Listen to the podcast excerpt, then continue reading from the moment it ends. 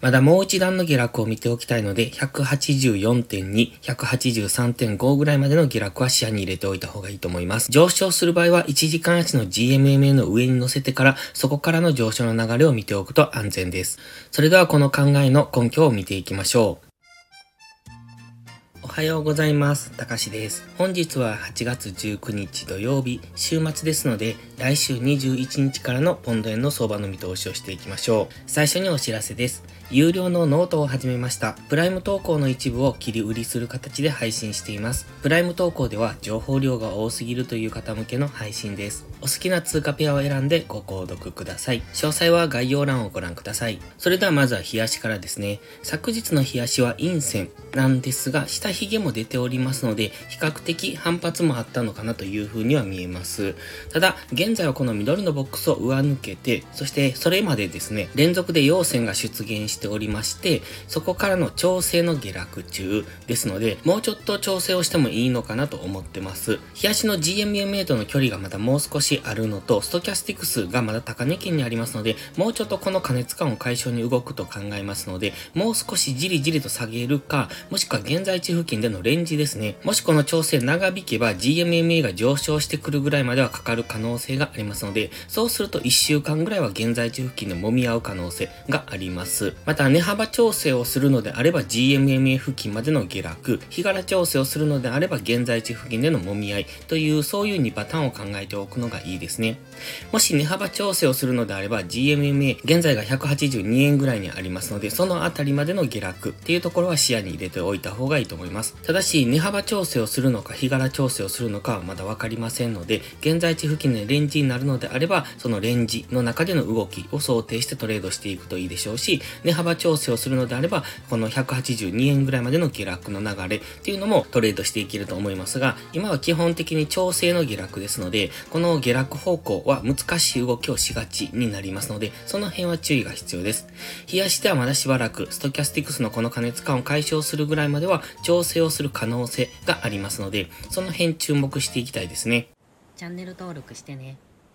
では4時間足です。4時間足は一旦 GMMA までの調整を終えました。ストキャスティックスも今安値圏からゴールデンクロスしてますので、ここから上昇していくということも考えられます。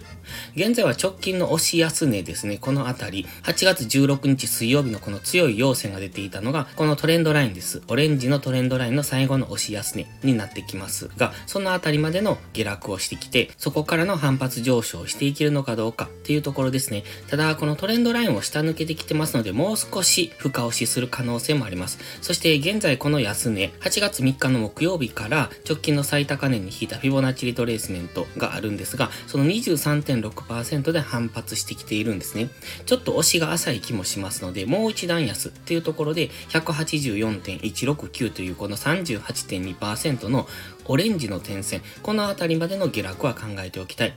だいたい184.2付近ですね。その付近まで下落してくればそこからの反発を考えておきたいんですが、今 GMMA 接触、そしてストキャスティックスは安値圏から上昇しておりますので、ここから上昇していく可能性も十分にあります。ただし、先ほど言いましたように、日足のストキャスティックスの調整がまだ終えていないと考えてますので、もしここから上昇する場合も直近高値を上抜けるような大きな上昇になるという可能性ではなく、現在地付近での揉み合いですね。金曜日安値と木曜日高値での間での揉み合いになってくるのかなという考えです。もしその場合は値幅も比較的ありますので、トレードする余裕はあるとは思います。ので、その場合は買い足、1時間足とか15分足で、この中での動きを想定してトレードしていくといいと思いますが、今はまだこのトレンドラインを割ってきてますので、もう一段安になる可能性も考えながらのトレードがいいと思います。このまま上昇したのであれば直近最高値の186円ぐらいまで、それ以上上昇していくっていうのは今はちょっと考えにくいのかなと思いますので、もしそこを超えてくればそこからの上昇の流れに乗っていけばいいと思いますし、基本的にはここでのレンジっていうのを想定しておく、もしくはもう一段安っていうところを考えておくのが良さそうです。では、1時間足です。1時間足、ここ3層みたいに見えますよね。そして、現在はその右肩を作りに行っているのかなという雰囲気も感じます。左肩ですね。8月15日火曜日の高値っていうのが左肩になってきて、そこからてっぺんを作って、現在は右肩を作りに行っているのかなという風にも見えますので、週明けここからの下落には注意ですね。上昇を考える場合は、まずは GMMA の上に乗せてからがいいと思います。今はトレンドラインも下抜けてきてますので、下落トレンドが作られかけているんですね。GMMA を見ていただいてもわかりますが、今下向きになってきてますよね。ここを上抜けてくるとまたトレンドが変わっていくんですけれども、GMMA がまだ下向いている間っていうのは、売り圧力がかかりやすいですので、もう一段安というこの緑の矢印もイメージしておいた方がいいと思います。今は4時間足の GMMA がここに走ってまして、そして1時間足の GMMA がありますので、その間に挟まれる形になっているんですね。ですので、4時間足での買い勢力と1時間足での売り勢力っていうのが今拮抗しているところですので、ここでのレンジを抜けた方についていく。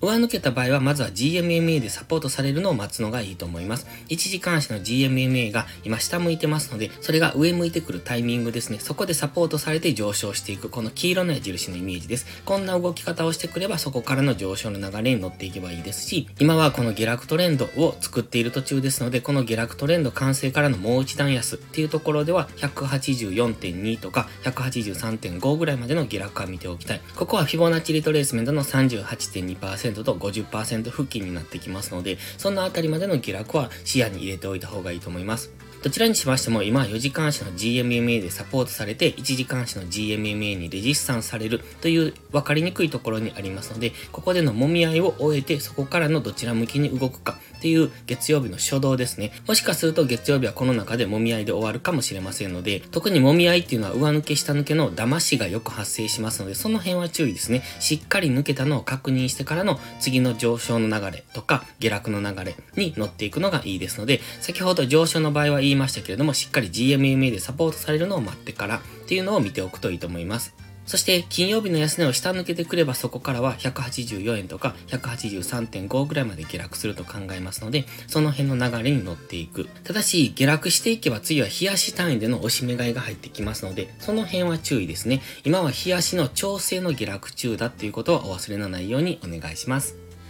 それでは本日は以上です。この動画がわかりやすいと思ったら、いいねとチャンネル登録をお願いします。そして最後にお知らせです。ポストプライムという SNS 限定で夕方にドル円の相場分析を無料でしてますが、プライム投稿という有料投稿もしております。こちらのプライム会員は日々の相場分析で環境認識を鍛え、週末限定動画でスキルアップをする至れり尽くせりの内容となっております。丁寧でわかりやすい解説には高い評価をいただいておりますので、気になる方はまずは2週間の無料期間からお試しください。無料期間の利用だけでも確実にレベルアップしていただける自信があります。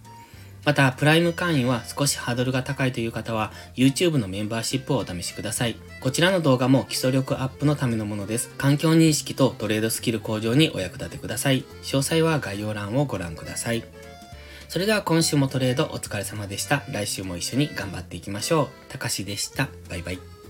インジケーターの使い方解説ブログを書きました。GMMA、ストキャスティクス、MacD の使い方について詳しく書いてます。まずは一度目を通してみてください。きっとスキルアップのお役に立てると思います。インジケーターは何気なく表示させるのではなく理解して使いこなすことが大切です。また、インジケーターを使ったエントリー手法のテキスト販売を始めました。こちらは初心者から中級者向けですが、初心者の方向けの初級編もご用意しています。勝つための聖杯なんてありません。だからこそ地味にコツコツとスキルを積み上げていくものです。このテキストはそんな方のお力になれると信じています。せっかく FX を始めたのですから明るい未来を夢見て頑張りましょう。